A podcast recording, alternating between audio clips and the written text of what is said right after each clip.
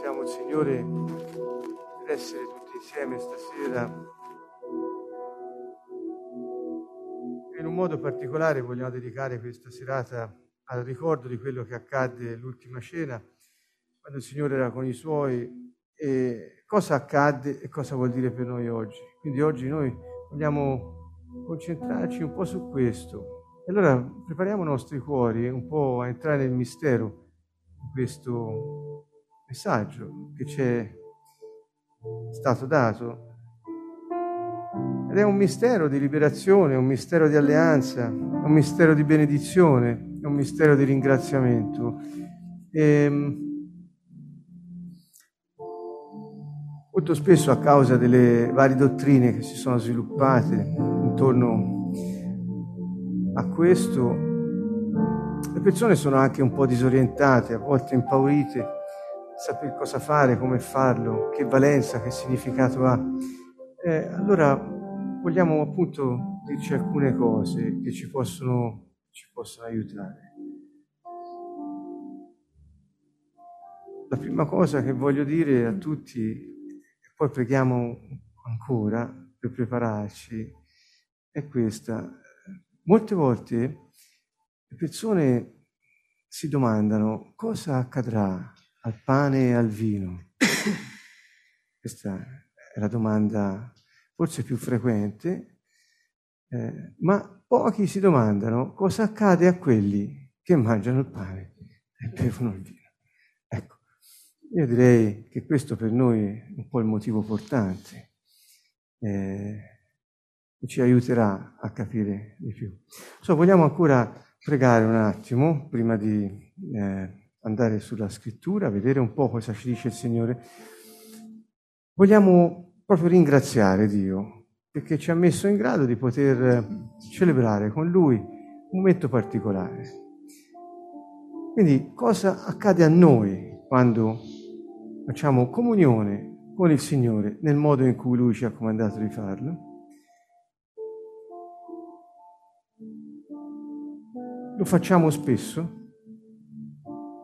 il più possibile, perché dobbiamo limitarci nel fare comunione con il Signore e tra di noi, come vedremo dopo.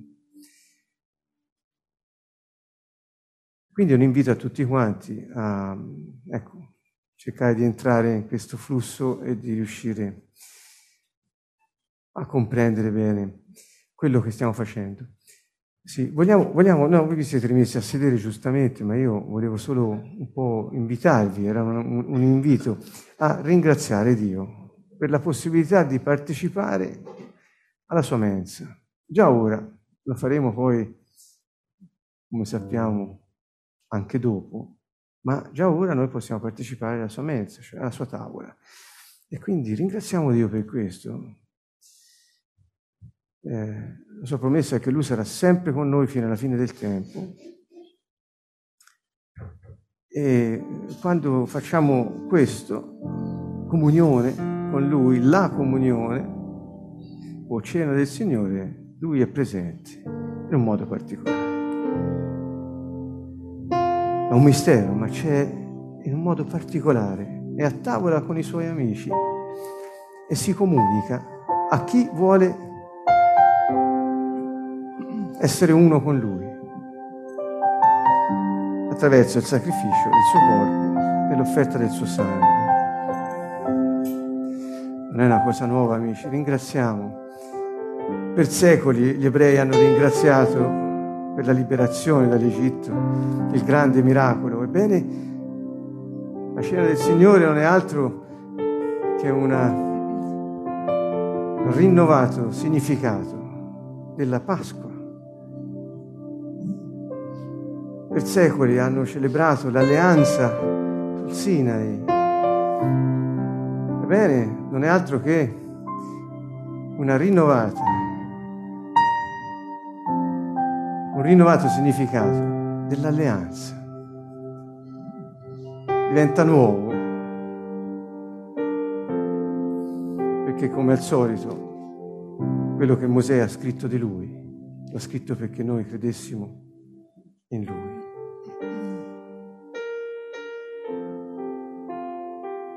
Passiamo una lode al cielo. Grazie, Padre. Grazie, Signore. Lo scritto più antico che abbiamo riguardo la cena del Signore è la prima lettera ai Corinzi, scritta nei primi anni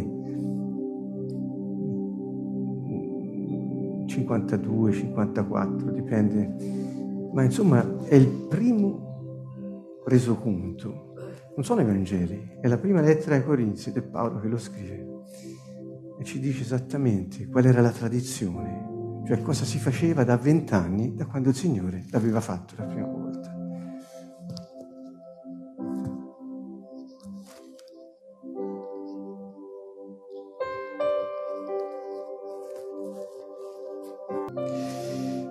E allora ve la leggo mentre siamo ancora in preghiera, nei passi rilevanti. Trovate ai capitoli, forse un po' più basso la voce, capitoli 10 e 11 sono più significativi i passi. Ecco, cercate di gustare un attimo, se qualcuno stanco si vuole mettere a sedere, non fatelo pure, ma se, se rimanete. Il calice della benedizione che noi benediciamo non è forse la comunione con il sangue del Messia? Io leggo Messia invece di Cristo, cioè traslittero l'ebraico piuttosto che il greco, per una predilizione mia, non per altro. Il pane che noi rompiamo non è forse la comunione con il corpo del Messia? Siccome vi è un unico pane, noi che siamo molti siamo un corpo unico, perché partecipiamo tutti a quell'unico pane. Guardate Israele secondo la carne. Quelli che mangiano i sacrifici non hanno forse comunione con l'altare? Che sto dicendo? Che la carne sacrificata agli idoli sia qualcosa? Che un idolo sia qualcosa? Ma no, tutt'altro. Io dico che le carni che i pagani sacrificano, le sacrificano ai demoni e non a Dio. Ora io non voglio che abbiate comunione con i demoni. Voi non potete bere il calice del Signore e il calice dei demoni. Voi non potete partecipare alla mensa del Signore e alla mensa dei demoni. O vogliamo forse provocare il Signore a gelosia? Siamo forse noi più forti di Lui? poi prosegue nel capitolo 11 e dice, ho ricevuto dal Signore quello che vi ho anche trasmesso, cioè che il Signore Gesù, nella notte in cui fu tradito, prese del pane e dopo aver reso grazie lo ruppe e disse, questo è il mio corpo che è dato per voi. Fate questo in memoria di me. Nello stesso modo, dopo aver cenato, prese anche il calice, dicendo, questo calice è la nuova alleanza nel mio sangue. Fate questo ogni volta che ne berrete, in memoria di me. Poiché ogni volta che mangiate questo pane e bevete questo calice, voi annunciate la morte del Signore finché Egli venga. Perciò chiunque mangerà il pane o berrà del calice del Signore indegnamente sarà colpevole verso il corpo e il sangue del Signore. Ora ciascuno esamini se stesso e così mangi del pane e beva del calice poiché chi mangia e beve, mangia e beve un giudizio contro se stesso se non discerne il corpo del Signore. Per questo motivo molti fra voi sono infermi e malati e parecchi muoiono. Ora, se esaminassimo noi stessi, non saremmo giudicati, ma quando siamo giudicati siamo corretti dal Signore per non essere condannati con il mondo. Ecco, questo è il primo racconto che si fa. È molto denso. Eh, e allora possiamo ora sederci, dedichiamo un po' di tempo a questo, un po' di tempo. Prima di tutto eh, voglio così farvi focalizzare l'attenzione sul fatto che il contesto è il contesto ebraico della Pasqua.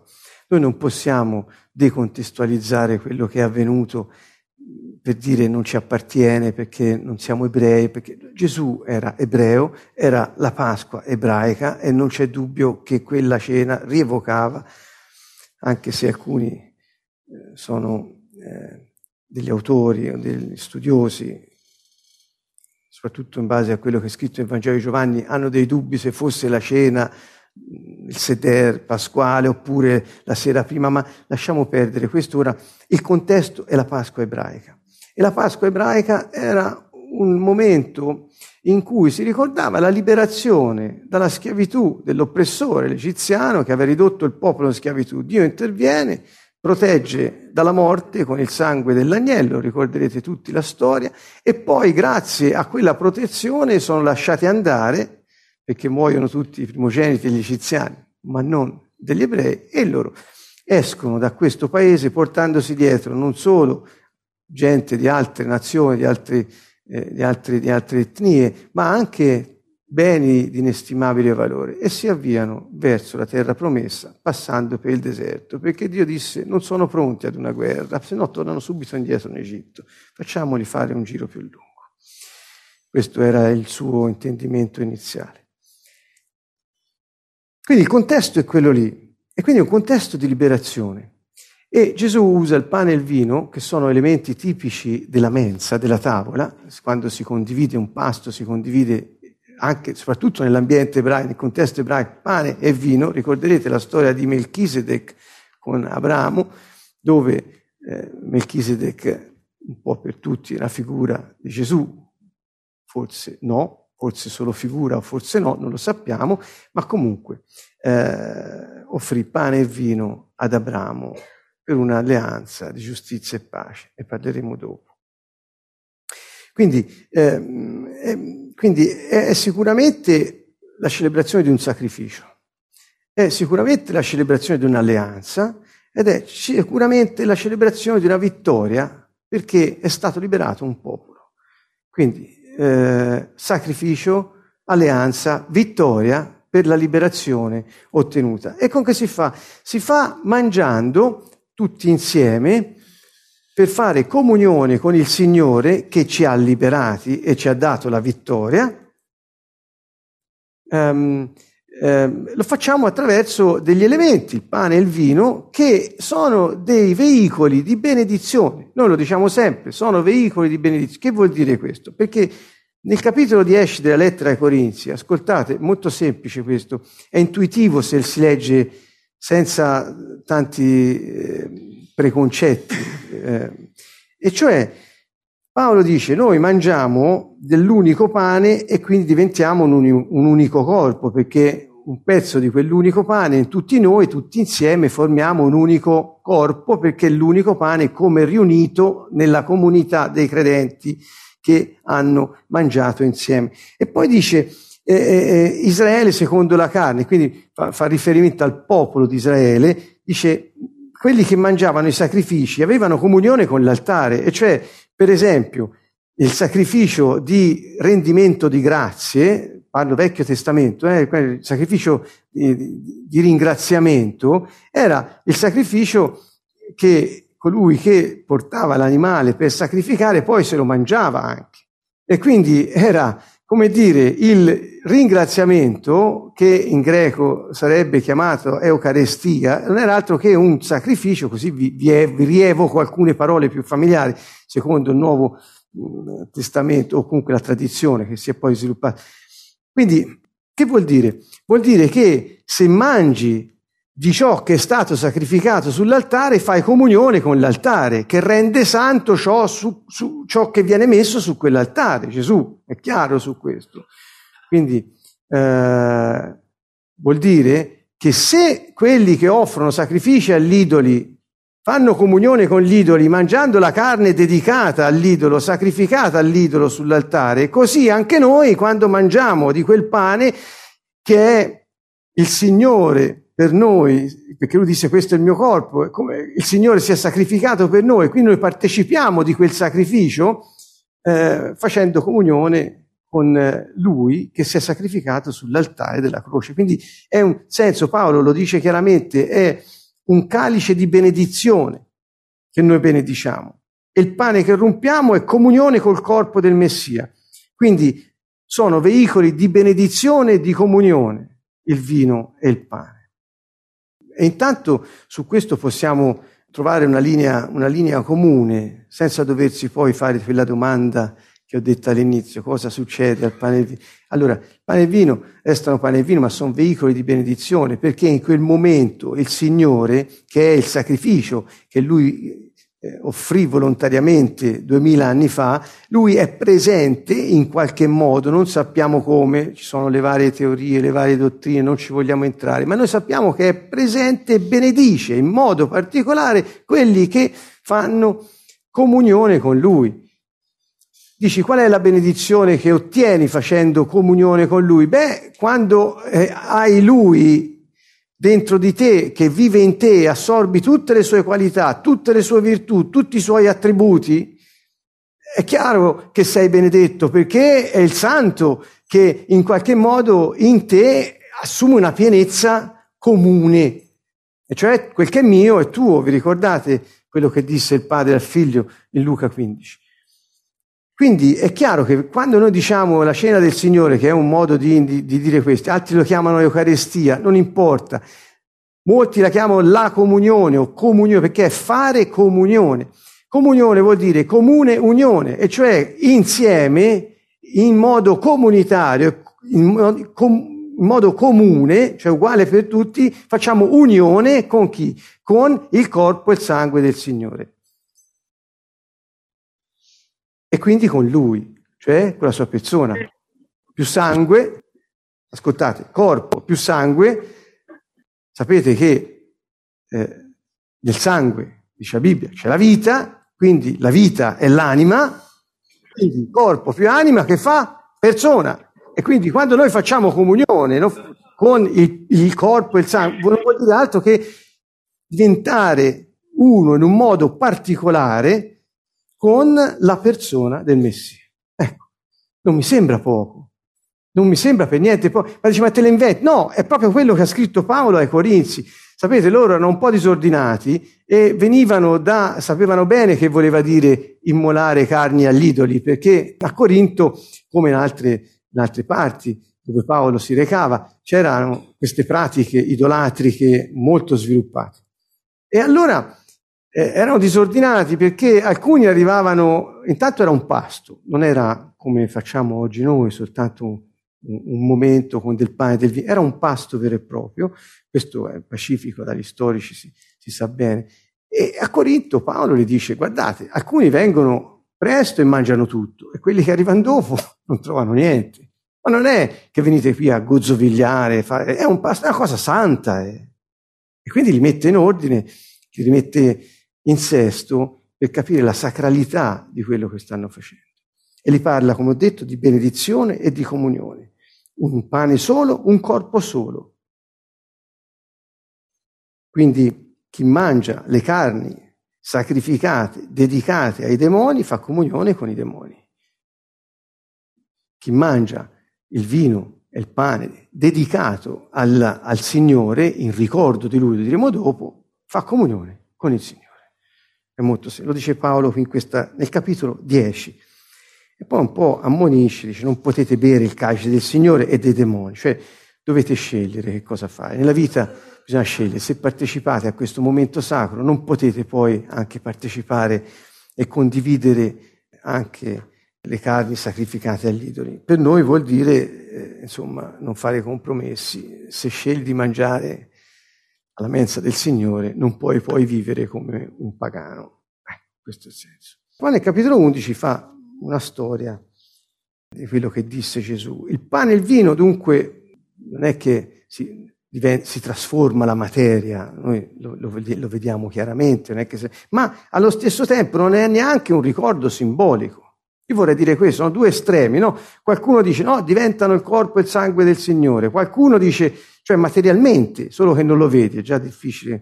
Eh, ma eh, per questo furono accusati di cannibalismo i cristiani nei primi, nei primi secoli e furono anche perseguitati per questo, ma eh, che non era, non era la verità. Eh, chiaramente alcuni dicono no, è soltanto un ricordo simbolico, per cui, ma se fosse soltanto un ricordo simbolico, amici, io vi dico questo, e forse qualcuno rimarrà un po' così, ma ascoltate, se fosse un ricordo simbolico meramente intellettivo, da dire ricordiamoci quello che è successo, tre parole, un gesto ed è fatto, Ma non c'è bisogno di prendere il pane e il vino, di separare quel momento da altri, di ritenerlo sacro. Basta, è un lavoro intellettuale o intellettivo, meglio ancora. Non ci sarebbe bisogno di niente.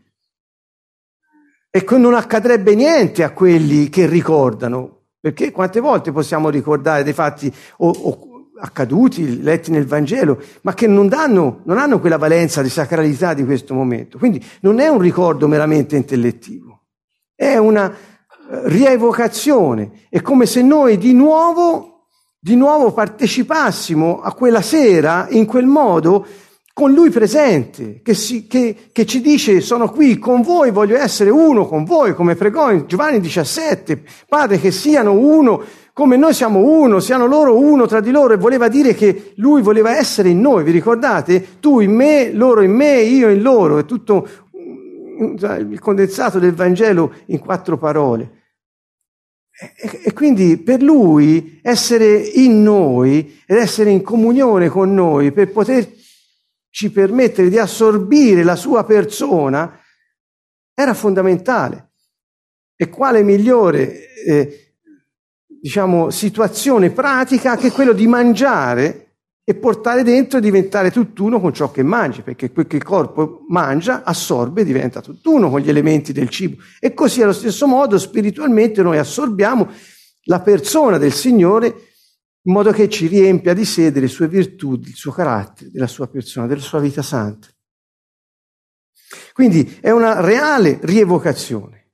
Voi ricorderete che gli ebrei, quando celebravano la Pasqua, dicevano eh, che mangiavano il pane dell'afflizione che hanno mangiato i nostri antenati e che forse mangiavano lo stesso pane che avevano mangiato loro. No, ma rievocavano quel momento affinché fossero in grado di ringraziare per la liberazione e goderne gli effetti.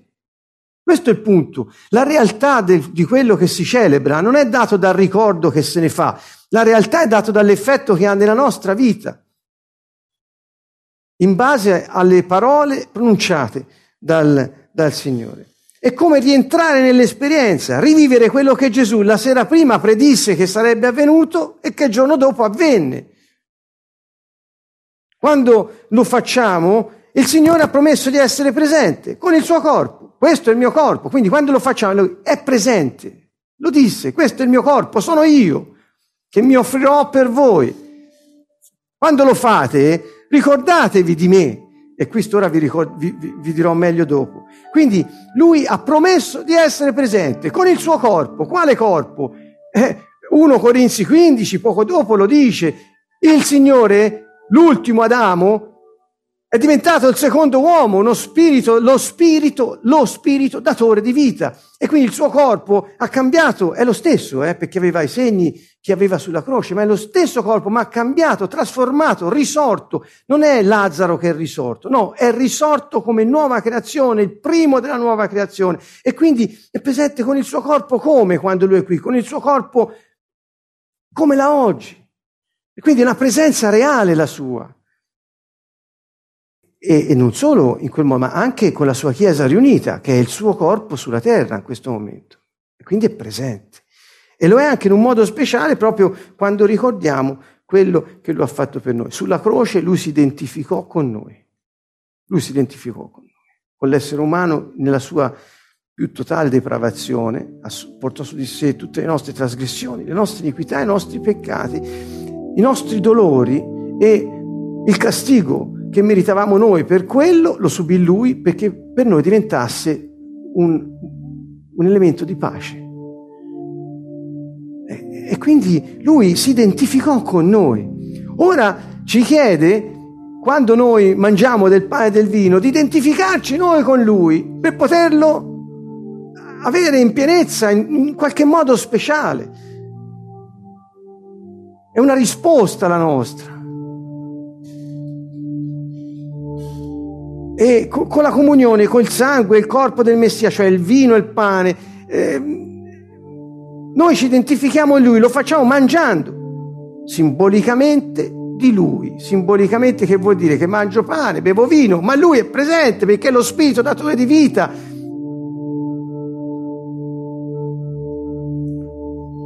Non perché Dio è presente dappertutto, È chiaro che questo è il bottom line di ogni discorso che fanno quando analizzano le varie dottrine.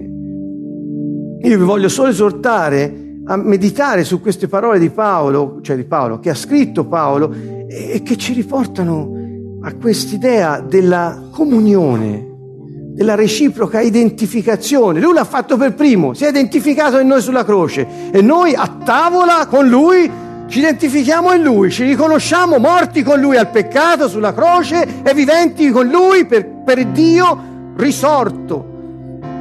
Capito? È, è, sì, è vero, mi riconosco, ti ringrazio per il sacrificio che hai fatto, riconosco che sei presente, riconosco che vivi in me, in lui, in lei, in lui, in lei, sei presente.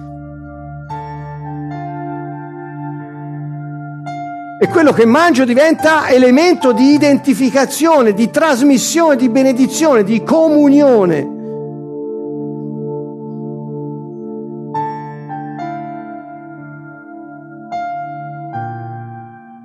Così Gesù viene assorbito da ognuno e tutti insieme con tutte le sue qualità, finché ciascuno e tutti insieme possiamo crescere fino a maturare l'immagine del Messia in noi.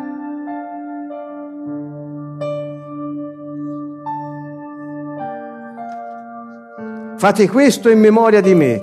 Lo disse quando dette il pane, lo disse quando dette il vino. Il Vecchio Testamento è tutto un ricorda Israele, ricorda Israele, ricorda Israele. Una volta ve le raccontate tutti questi ricorda, è una cosa che ci dovrebbe toccare perché Dio vuole che ricordiamo, perché quando ricordiamo possiamo rivivere quei momenti e dire grazie Signore. E disse finché non torno fatelo e continuate a farlo. Finché non torno fatelo, quindi tornerò, ma finché non torno fatelo e continuate a farlo. Così ricorderete a tutti, al creato, ricorderete a tutti la mia morte. Perché nella speranza della resurrezione come la mia possiate avere in comune con me la mia stessa vita voi che ora siete il mio corpo. Ricorda. E quindi la comunione alla cena del Signore è prima di tutto un ricordo dell'opera di salvezza del Messia.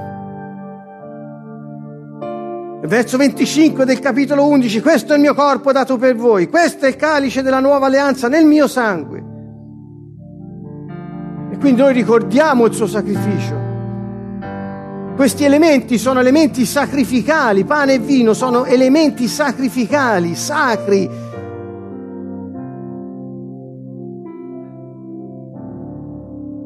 Ricorda che siamo, sei stato liberato dal peccato, sei stato liberato dalla morte, sei stato liberato dalla natura corrotta, se vuoi perché quell'uomo vecchio è morto, non ti ha liberato solo dal peccato, ma ti ha liberato anche da quella natura corrotta, perché il corpo, simile al corpo di peccato che fu appeso alla croce, fu fatto peccato su quella croce e lui morì e fu sepolto e non è più uscito quell'uomo lì. Quindi se vuoi, quella natura è disattivata oggi, non c'è più lì, eppure l'abbiamo addosso, perché? Possiamo scegliere. Questo è il mistero, ricorda quello che ha fatto. Ha tolto di mezzo il peccato, ha tolto di mezzo la fabbrica del peccato e come ha promesso Dio in Genesi 3 ha schiacciato la testa al serpente antico, il diavolo,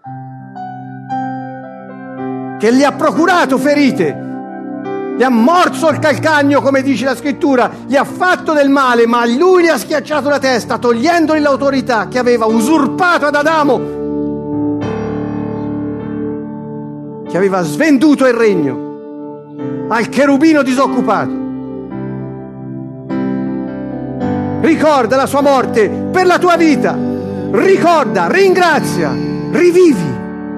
Questo è il primo motivo per cui noi facciamo comunione con Lui, per rivivere la nostra liberazione e il suo sacrificio volontario per noi. Ricordiamo amici, ognuno di noi ricordi quando partecipiamo alla cena del Signore, partecipiamo alla comune presenza del Messia. Tutti insieme partecipiamo alla stessa comune presenza del Messia. È come se lui fosse lì in mezzo a noi, per tutti noi e in ciascuno di noi e tutti insieme nel suo corpo che è l'insieme dei credenti. È un mistero, non si può capire, ma questa è la sua promessa. Io sarò con voi fino alla fine del tempo e dice finché non torno fate questo, ricordate a tutti, al creato, ai demoni, a tutti quanti, la mia morte per voi e io sarò presente con il mio corpo. Che siete voi, che sono io. È il calice della benedizione che noi benediciamo. Non è comunione con il sangue del Messia? Quindi quando noi benediciamo quel calice, noi facciamo comunione con il sangue del Messia, dice Paolo. E quando noi mangiamo di quell'unico pane che noi rompiamo, è comunione con il corpo del Messia, dice Paolo, non lo diciamo noi. Comunione con il sangue, comunione con il corpo, comunione con il sacrificio che ci ha dato la vita. Lui è morto, noi siamo vivi e non parlo della vita del corpo, ma abbiamo la stessa vita eterna, abbiamo lo stesso spirito. 1 Corinzi 10, 17. C'è un solo pane e noi che siamo molti, un solo corpo, un corpo unico perché partecipiamo tutti a quell'unico pane. Quando noi facciamo questo, facciamo anche comunione tra di noi, cari amici. Siamo tutti morti con Yeshua sulla croce perché tutti eravamo messi in lui da Dio, dice la scrittura, e quando lui morì tutti noi morimmo al peccato. E così nella sua risurrezione tutti noi abbiamo ottenuto la medesima vita eterna. Molti dicono che sta essere in comunione tra di noi vuol dire mettere in comunione le cose materiali. Fu un effetto nel libro degli Atti, fu un effetto eh, eccezionale, ma la comunione che noi abbiamo prima di tutto è la comunione spirituale. Abbiamo un solo spirito, un solo Signore, un solo battesimo, un solo corpo siamo, abbiamo lo stesso amore che dimora in noi. Noi siamo uno spiritualmente parlando e questo si riflette sulla nostra vita La gente parte dai soldi perché li interessano. Partiamo dallo spirito e il resto viene a valanga.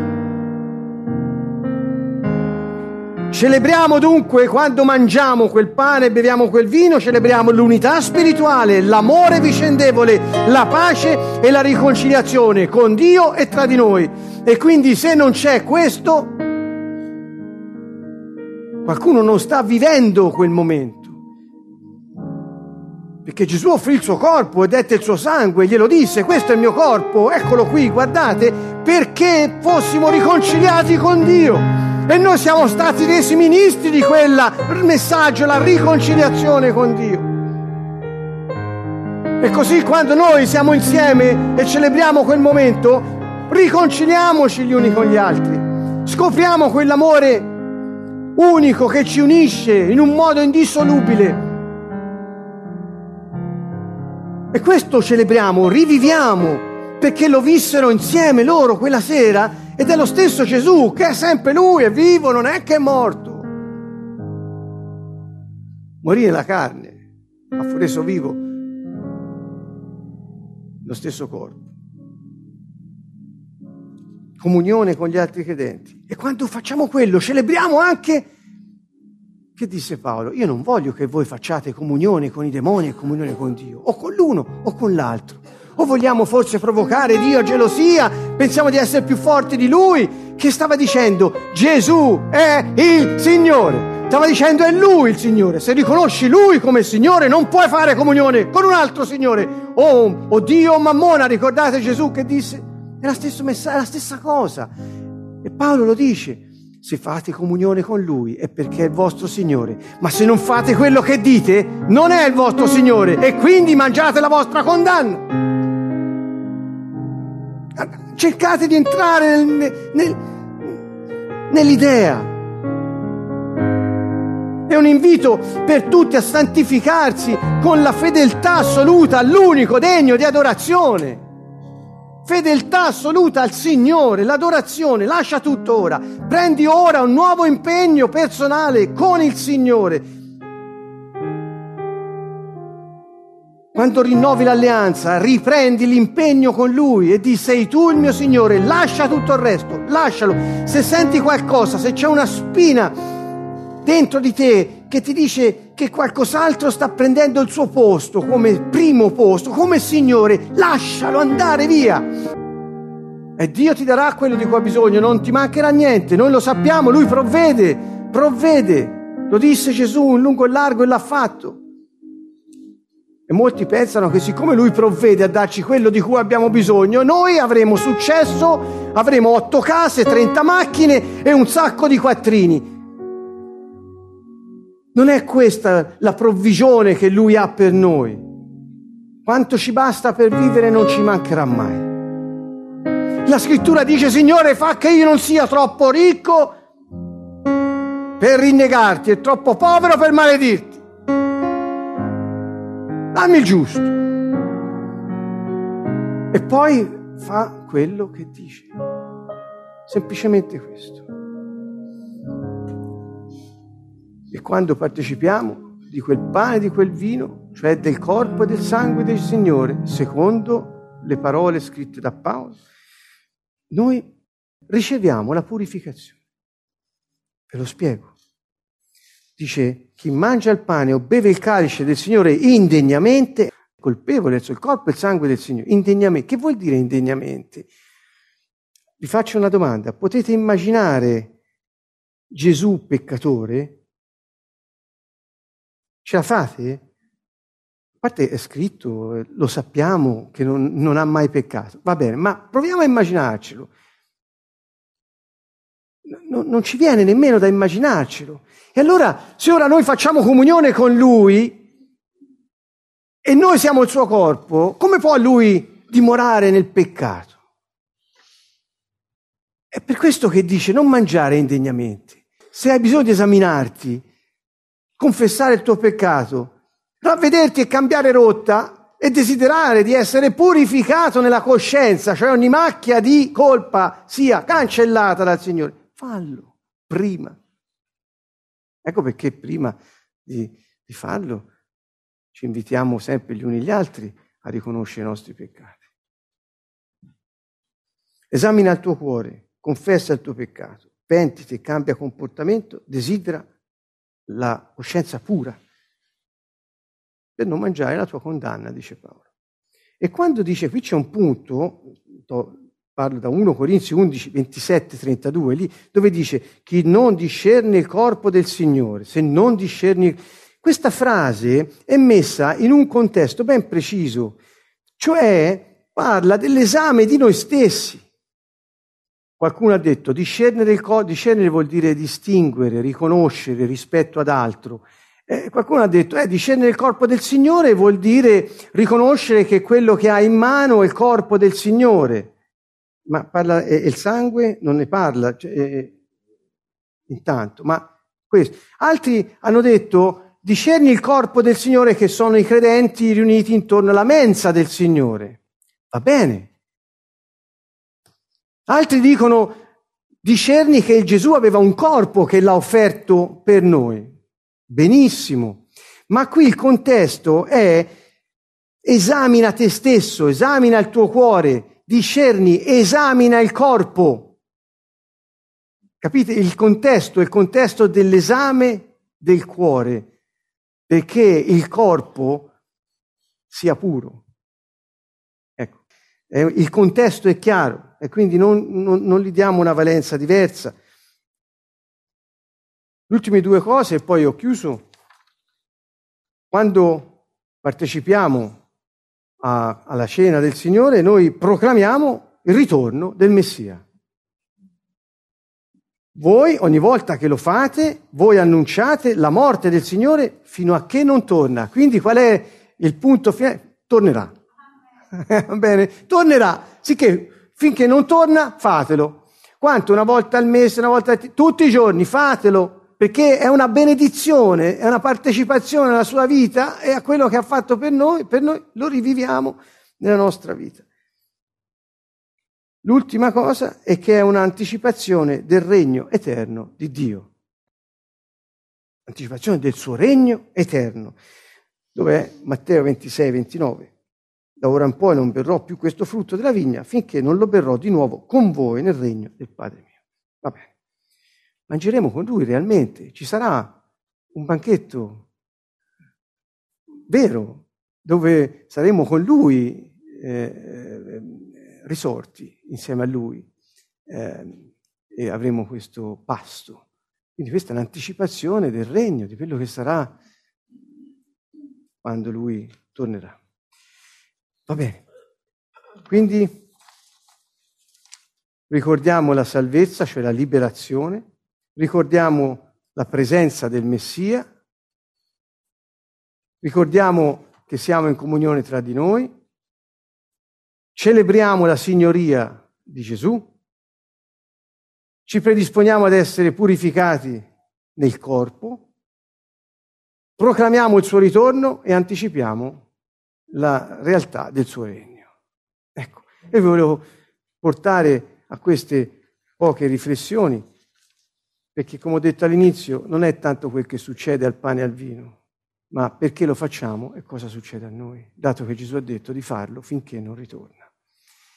E allora possiamo continuare a pregare ancora un attimo proprio su queste cose che ci siamo detti.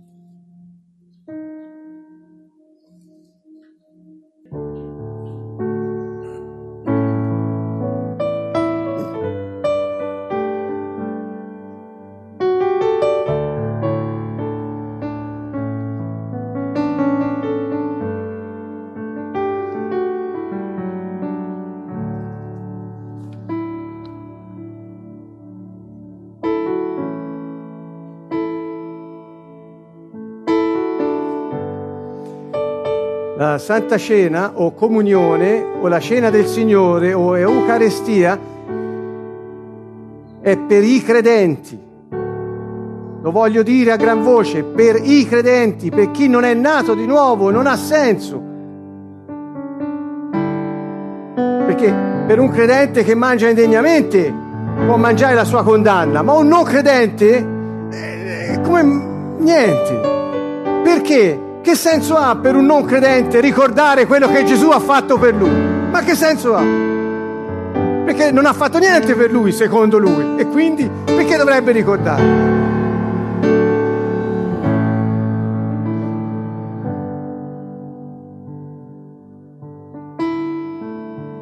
Grazie per la vita eterna, Signore, grazie. Ci hai dato la possibilità di nascere di nuovo, Signore, per partecipare alla tua presenza tutti insieme. Ti ringraziamo, Signore. Vieni, Spirito Dio. Ora,